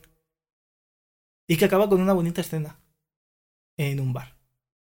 Es, y la La- escena sí que es simbólica. La- Esa escena- bueno, esa eh, escena ya cuando la veáis, igual se os queda el culo un poco torcido. Claro, que encima termina con la frase Joe, tenemos que irnos. Y ya, y se acaba la película. Y es- No te es- esperas, eh, que se acabe. Además pasa bastante rápido. si te digo Sí, porque justo cuando llega. Claro, encima es que acaba de pasar algo como muy brutal en la propia escena. eh, que no. Que, claro, porque mu- muchas veces la película juega con que esto está pasando de verdad, esto es un sueño de Joe, esto es. O sea, esto me lo tengo que creer. Hasta dónde Joe no es un narrador fiable. Y entonces, y como la peli está vista desde su punto de vista, no sabe realmente si todo eso. Incluso si Joe es bueno, porque aparentemente es, es un héroe pero que tampoco quiere ser un héroe, no es, no es el héroe de, de su historia. No como por ejemplo en Taxi Driver, donde eh, Travis Bickle sí que intenta ser el héroe. Aunque está loco también. No. Eso, y, y el punto de partida de, de Travis y de Joe es totalmente diferente porque uno es un tío racista, homófobo, que le da asco, es clasista, aunque pertenece a, a ese submundo, mientras que Joe es una persona que sí que parece que lo ha tenido, ha tenido una buena vida, pero tiene síndrome postraumático. Claro, le ha dejado una secuela e insisten Y- un poco en todo el tema de Sí, porque ves a media veterano de flashbacks, guerra, eh, ¿no? Eh, Hay una escena de, donde Gente que le acompaña a la violencia, que ha Mm. estado pues, en Vietnam y, y todavía sí allí. De Parte, hecho, el que le, parte el que le da los encargos es una especie de policía retirado y, y lo- todos los encargos son bajo cuerda. Y él usa. Hay, hay un momento donde le preguntan, cuando le están contratando, ¿tú eres, eres violento? Y, y responde, puedo serlo, ¿no? Y es como que. Pero lo dice como que no le ha gustado nada la pregunta y lo responde a regañadientes. A mí me gustó muchísimo ese, ese matiz. Y tenéis que verosla, porque es la mejor película de 2018. O 2017. Pues. Pues. Bueno, o sea, estoy de acuerdo con, con Cristian. La verdad es que yo también la, la he visto y, y la vi porque Cristian me insistió todo lo que pudo y más. Yo te digo, yo la estaba viendo, yo fui con mi novia a verla al Logroño y habíamos cuatro personas en la sala, nada más. Y la disfrutamos muchísimo. Lo, que- lo que pasa es que la, la pareja que había, éramos dos parejas y la otra era una pareja de ancianos, que yo no sé, El simbolismo ahí. yo no sé qué... Uf, que- claro, la cara que se quedarían ahí. Claro que estaban detrás, me hubiese gustado ver, ver la reacción. Pues. Quién sabe, lo mismo éramos yo y mi novia del futuro yendo a ver esa película, Está todo conectado. rec- recordando, ¿no? O sea, los viajes en el tiempo existen en el 2080 y, y puedes ir a ver películas al cine. molaría en mazo, ¿eh? eh el- En plan, yo el creo que esta peli en el cine y, y- y todavía me acuerdo cuando. Pues yo voy a saltar a 2012 y, y antes he hablado de una peli de... de... Memorias de un asesino. Porque justamente encima está ahora, como comentábamos, Parásitos de Bon Joon-ho en, en, pues, en boca de todos. Y la película que voy a hablar ahora también es bastante reciente, la verdad es que estamos comentando pelis bastante recientes.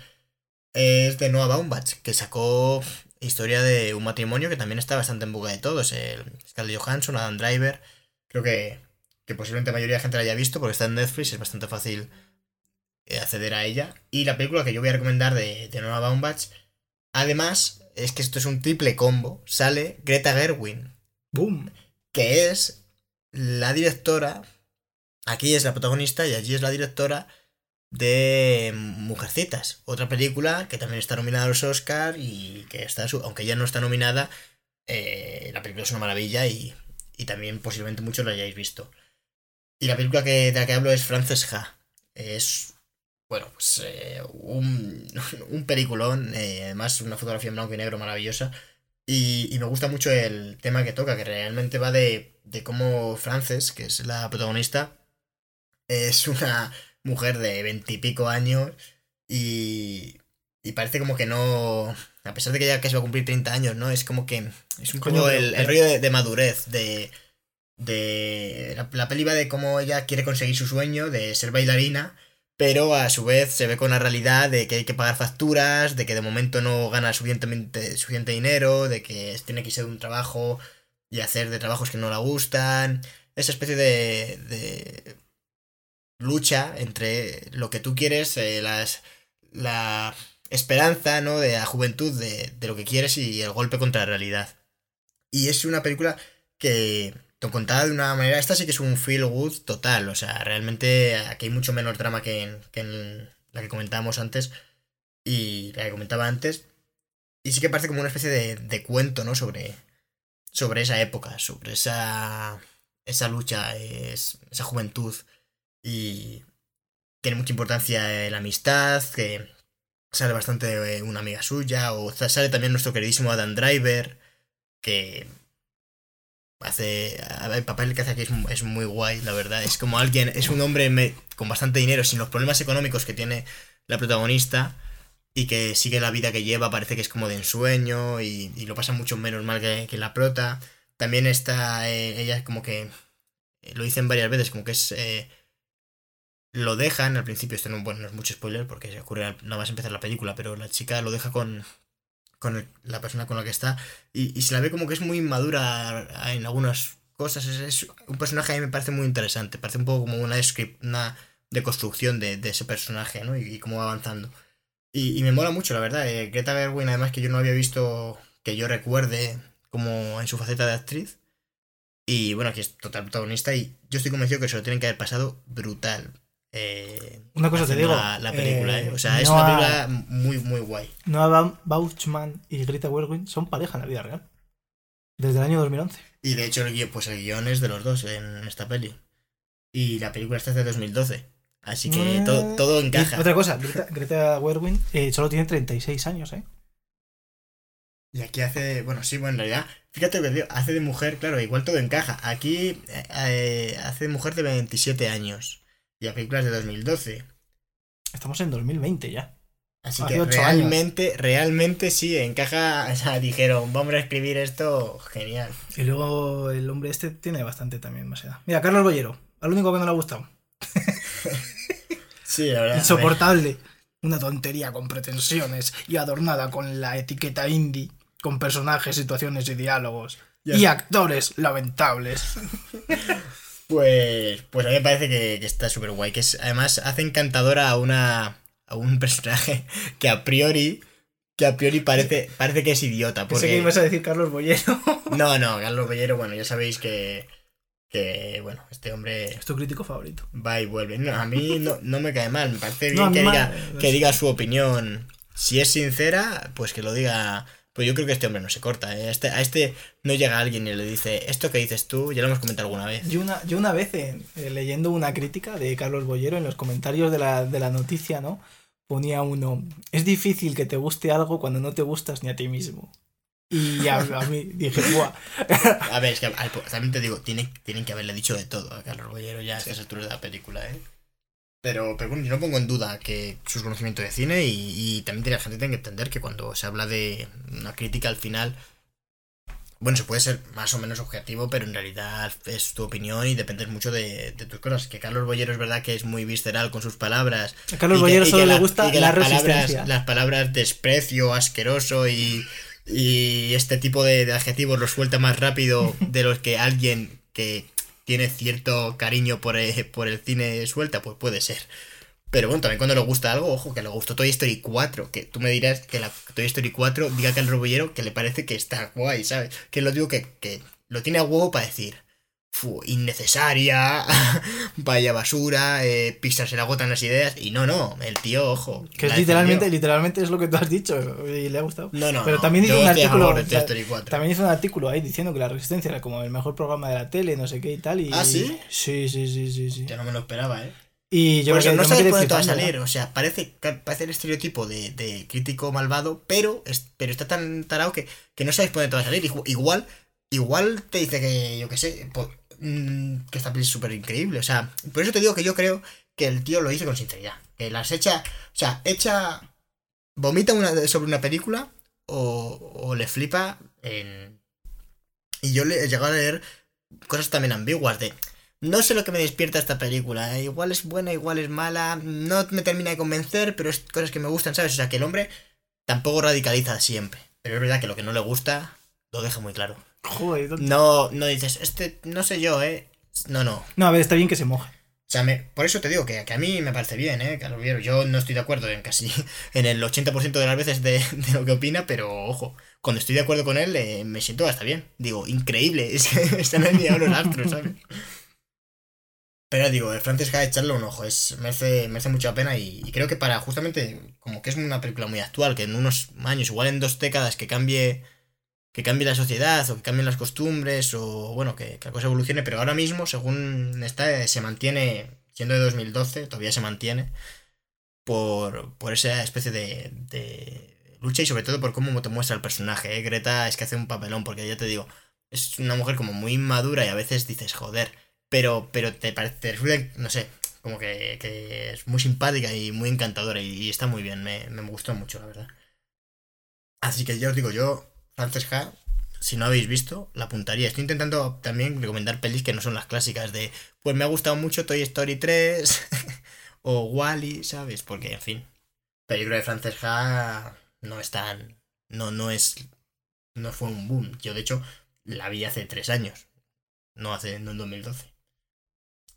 Así que yo creo que, que por mi parte estaría. eh, Tienes tú la última bala para ver con la gente con, con qué se queda en este podcast un poco aleatorio que nos sale como siempre. Ya volveremos con alguno más, más clásico de que nos gusta hacer a nosotros de, de algún de directores o de algún actor, pero bueno, estamos estamos en ello, estamos arrancando el año y es lo que tiene, los inicios otra vez.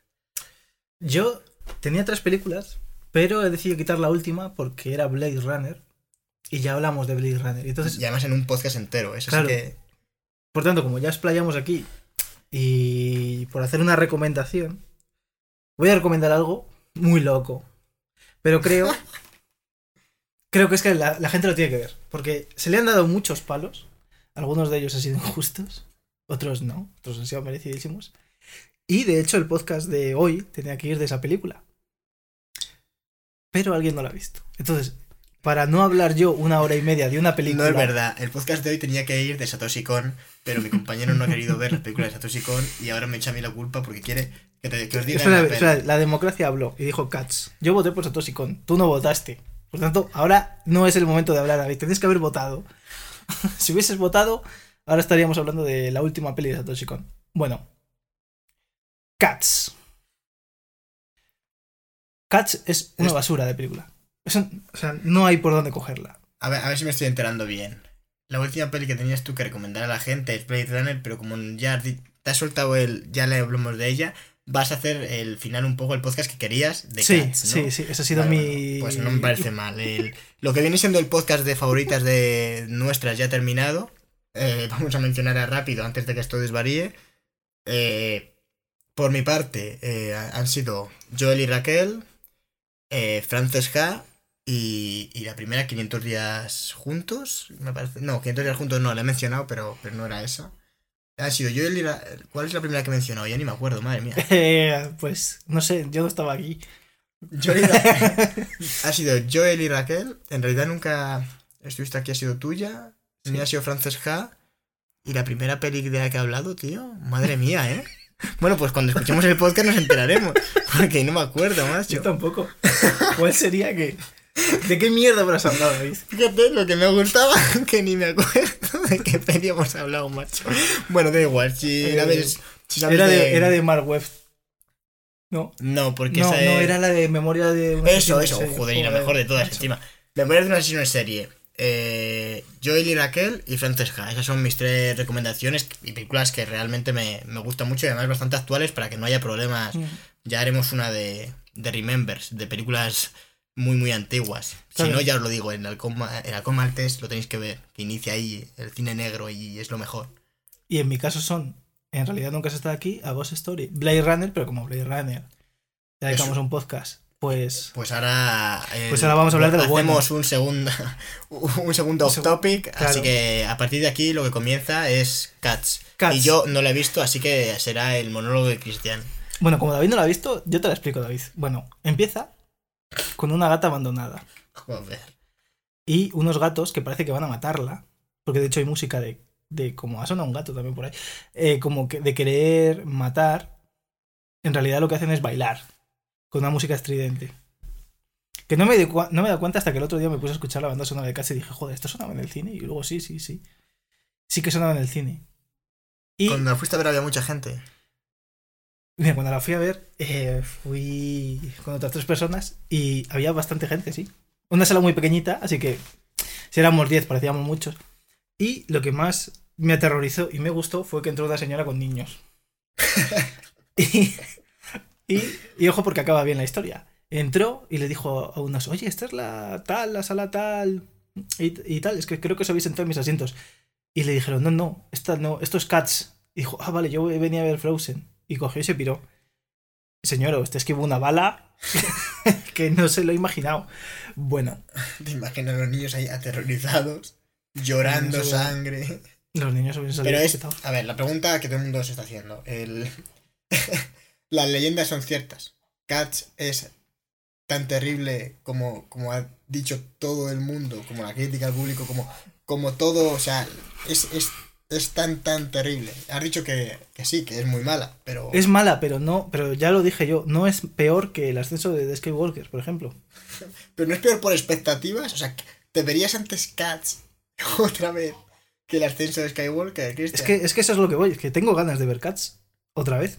pero por el desastre. Es que yo creo que estamos ante un hito histórico. O sea, quiero decir, estamos ante una película que es tan mala y, y da tanto miedo y es, es como un desastre tan brutal y, y unos niveles tan grandes de una película con tanto presupuesto, con, con efectos especiales sobre una adaptación de, de un musical conocido, acompañada por, por un, un elenco brutal. Y es tan terrible porque yo por lo que he leído falla ya no en efectos especiales, es lo de menos. Falla en que la película en sí no tiene un interés ni- No. Vamos, la historia es una basura y que ya... Es que no tienen historia, o sea, es que Por eso te digo, que, que estamos ante lo que el tío arriesgó y salió cruz. Y, y yo creo que es una película que se va a recordar, o sea, dentro de 12 años, se hablará y se dirá en alguna crítica. eh, podríamos estar hablando de, de el Catch de 2030, ¿sabes? O sea, como que se hará Mm. referencia como ejemplo de desastre monumental de película. Bueno. El disaster artist de nuestra época. Dentro de ¿Sabes? dentro de cinco años esta película será de culto y, se, y gente se a verla. estrenará, y se estrenará en festivales. Claro, y quedará gente a verla y habrá asociaciones, como ya te digo, como, como el de Disaster Artist. Igual, yo creo Mm. que, que va a haber algo así, una especie de fenómeno de lo malo, de- del, del desastre, de el, el error. Hay cosas que están. eh, cosas que. Sale Taylor Swift en la película, tío. Sí, y no es lo, y no es lo peor. Podría decir, joder, es que normalmente es que cuando meten a una actriz o algo así, una cantante y tal, suele Hombre, ser. es una como- cantante en un musical, que dentro de cabe encaja Sí. más de lo normal. Pero bueno, la de. Bueno, eh, Taylor Swift lo que hace es cantar, droga a los gatos con la hierba gatuna. Y. Y sale como muy, no sé, como, como que está muy cachonda. Y es, es bastante desagradable ver a, a- a un animal. Porque, porque cuando yo digo que la cara está hecha con el filtro del Snapchat del gato, es que es así. Porque es que tú ves que la cara. A ver cómo lo digo. Es que parece que faltan frames, ¿vale? O sea, la cabeza, se está moviendo a una velocidad que no es la de la. No es la de la. O sea, la cabeza y la cara no, no van acompasadas. Es otra cosa. Y no sé cómo coño han hecho la captura de movimientos en esta película porque es rara. Me hubiese gustado que hubiese sido con gente disfrazada, por ejemplo. Es que tampoco, es que tiraron al CGI. Y una cosa te voy a decir, porque lo he estado mirando y los decorados están construidos. Ya, no, no, no, sí, yo estuve mirando. Yo making estaba flipando. Estuve mirando making of y, y ojo, eh, porque claro, es todo súper mega grande para que parezcan, o sea, que la producción de esta película, que igual ahora va a tener que buscarse otro, otro hobby, eh, Tom Hop, es Tom, Tom Hopper, Hooper, ¿no? Tom Hooper, sí. Tom Hooper en, en lugar de adaptar musicales. Los Miserables le quedó bien, o por bueno, le quedó bien. Yo no soy muy a favor de Los Miserables, pero tuvo cierta buena recepción y Mm. seguramente Fue nominada, todo. ¿no? Y todo. Fue nominada y a ver, y tiene y Anna Hathaway esta que se sale y lo hace. Bueno, ganó el Oscar, ganó el Oscar por eso que, que oye, está bien, ¿no? O sea, no es un desastre, a mí, que a mí no me llame, pero es que esta, quiero decir, de hecho, la tenían como. En, hay un. Hay, no recuerdo quién, quién la produce, pero como que en la web hay una parte de películas que quieren que, que vean eh, Hmm. los, los que eligen los Oscars, ¿no? Todo es la academia. Y hay como una especie de, de sección de, oye, eh, películas que, va, que, que van a estar a premios, ¿no? No sé recuerdo si era Universal o cuál era, pero... Y, la, y en cuanto se estrenó a los días estaba ahí Cats, pues claro, a ver si en los Oscars suena y la quitaron. O sea, dijeron, fuera. Esto es que es que no vamos ni a, ¿sabes? Ni a echar la ruleta. ¿Te No imaginas que está nominada? Cacho o el Joker. Aquí sí que gana el Joker, no imagino. Ah, Sí, volvería a ver. Bueno, no lo sé. Es que tengo muchas ganas de ver Cats. Es que. Pues si tuviera que darle un Oscar, solo quedas en dos películas. Si tuviese que darle un Oscar a Joker o a. o a Cats, se lo daría a Joker, obviamente. Tienen mejores cosas que Cats. Mejor guion. Es que- mejor- es que Cats- Bueno, mejor montaje no tiene. Mira, mejor montaje es mejor el de Cats que el de Joker. El que diga al contrario, pues quedamos donde quiera. y, Pero Cats, ¿cuál es la sinopsis? Eh, un grupo de gatos callejeros, o eso creo, compiten para ver cuál merece la muerte y poder reencarnarse en otro gato. Yo entendí que era en otro gato con mejor vida, pero es que podía, yo qué sé, ya ya llegaba un punto en el que mi cerebro estaba licuado. ¿Cuánto dura? Dura casi dos horas. En dos horas, créeme que en dos horas. Y los últimos diez minutos es como. O sea, lo estaba pensando. y Creo que es una película que no tiene segundo acto. Todos son presentaciones. Y luego, o sea, es primer acto, tercer acto, fin. Se acaba la película. Es como. Lo más importante. lo más importante es el desarrollo de la acción y, y se explica todo. No, Bueno, es un acto que dura como cinco minutos. Que es, que es un gato moviéndose de uno para otro. dirigida por. David Lynch, ¿no? En realidad. Uf, esta película de Ah, bueno, bueno, bueno, claro. Eh, eh, hemos visto la, el cortometraje de David Lynch que está en Netflix de eh, lo que hizo Jack o que has hecho Jack, no sé cómo estará en español. O Do You Do. What do, what do you do, Jack? Sí, algo Bueno, así. El caso es que es una- uno en que, que entrevistas no habéis visto, dura 17 minutos y lo recomendamos. David Lynch siempre es recomendable porque es muy gracioso ver, ver algo que ha hecho David Lynch, eh, todo lo ha construido él. Decía, pues le hemos leído por ahí. La silla en la que está sentado el gato dicen que también la construyó David Lynch. Es un mono, David. Es un mono, no un gato. Eso, el, el- uf, cómo Molaría se- muchísimo me, que me fuese un gato. absorbiendo ya. Molaría muchísimo que fuese un gato, pero de cats. O sea, una persona muy pequeñita. Pero lo que- y que estuviera construido, pero que la silla fuese enorme, ¿sabes? Que lo hubiera hecho David Lynch durante varios años. lo que quería decir es que realmente el mono habla, pero los efectos son como muy caseros. O sea, como si lo hubieras hecho tú en tu casa con un programilla que se ve perfectamente como la boca no corresponde al gato, digo al gato, joder, al mono. Y, y es un poco así, bueno, que, que funciona, pero se ve que es cutrón. Pero está hecho aposta así, o sea, se, se ve que es un corto que lo es. Ah, me parece cutre. Me parece como lo mejor que podías hacer. Muy casero, muy. A ver, pero que se ve que no encaja bien a veces, a veces da un poco de grimilla, pero bueno, da igual. Yo creo que es lo que busca. El caso es que en realidad eh, Cats no han pretendido eso, pero lo han conseguido también. o sea, realmente la tecnología que ha utilizado David Lynch, que seguramente sea After Effects o cualquier programa de estos de Adobe que puedes usar tú en tu casa, pues es el que han utilizado ahí, ¿sabes? O sea, millones de euros en, en Y les he superado. de- de- ha puesto un. ¿Queríais a, a gente.? De hecho, canta. Hay una actuación musical del mono. Bastante pues, chula. Pues eso es mejor que Cats, seguramente. Sí, bueno, el corte de Lynch en 17 minutos es bastante mejor que Cats, dos horas. Pero que te quiero decir, que es que la película son todo presentaciones de gatos que cantan. Se presenta un gato, canta, desaparece. ¿No vuelve a salir? Eh, sí, pero para lo que pasa, o sea, es en plan como que todo, la- todo- el segundo acto son como 10 minutos de película. Nada más. Y luego acaba. O sea, Pero tiene un final. O sea, un final cerrado. Ahí. sigue mandando un gato al sol y se acaba. al sol. Bueno, Pero imagino va- que no llegará porque morirá antes. pero Yo no, sí. he- yo no he visto. A ver, yo no he visto el, el musical. Pero por lo que me han dicho, Felipe, que estuvo aquí. Que estuvo aquí hablando de, Mm. de Star Wars. Sí que se ha visto el musical. Y me ha dicho que ya el musical. eh, es café para muy cafeteros. Esa fue la frase, además le gusta mucho esta frase. Y es como el musical ya te tienen que gustar los musicales mucho. O sea, ya es durillo. Que lo sacaran al cine igual. Igual la- el problema de esta peli es la idea. Igual no tenían que haber No. adaptado esto. Y si hubieran adaptado, haber dado una vuelta del copón. O sea, que hubiera sido inspirado en, pero que hubieran hecho una trama Bueno, o de hecho, hecho algo. los Simpsons cuando viajan a Nueva York, Marge y Lisa van a ver Cats y por ejemplo lo que dicen es que cuando están viendo Cats, creo que Marge dice que no se está enterando de nada. Y... Es que la- debe, ir- o sea, debe ser bastante fiel el. Por, lo, que, por lo que he leído. Sí, que no el- te enteras de nada, es, sí, es muy fiel. No, la, la película, como que en realidad va de eso, de un, como una especie de concurso en la que van Sí, cantando, y que- Y, cantando. que, eso, que la gracia del musical es que son, pues son actuaciones musicales una tras otra, pero que no hay un desarrollo de una historia. No, aquí no, es que aquí Y, no han... y claro, en la película eso no funciona igual, porque igual Es un poco vas como si en Mamma el séptimo gato, pues ya te dan igual. ¿Cuántos gatos hay?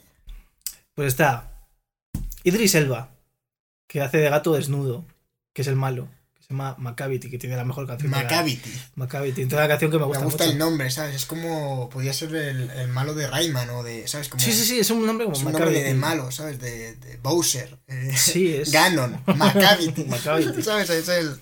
Luego está Taylor Swift. Luego está la protagonista, que no canta, solo mira así. eh, ¿No canta? No, baila. Pero porque la tía es una tía de ballet, que baila ballet, y la han puesto ahí a, pues, a bailar un rato. Luego está la, la chica esta que sale en Jojo Rabbit, la rubia.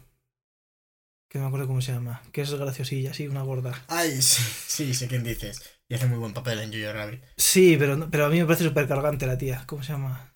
Eh. Bueno, esa está. Hace de, hace de eso, pues de... René no sé qué, creo que se llama. Eh, No, Rebel Rebel, Wilson. Rebel Wilson, eso es.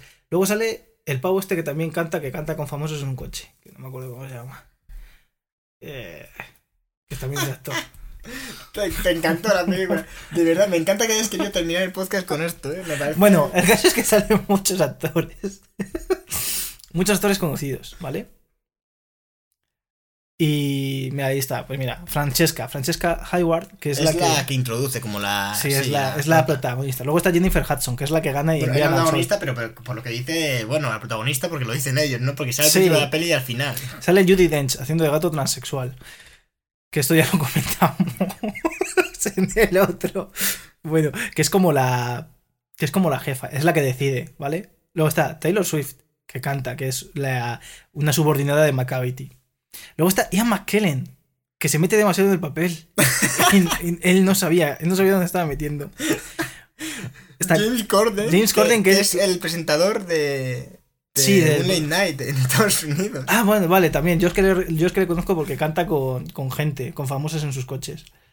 Y sí, es Jess Corden es uno que hace como de gato gordinflón que sabe dónde está la mejor comida, ¿no? Es un gato ricachón en teoría, pero que luego sale por la noche a comer por ahí en los sitios donde tiran la- los restaurantes, lo- la mejor comida y no sé qué. Y él como que se las sabe todas. Luego está Idris Elba que hace de malo, Jason Derulo que hace de como gato malote y tal, que es para pegarle una patada y pues, coñarlo.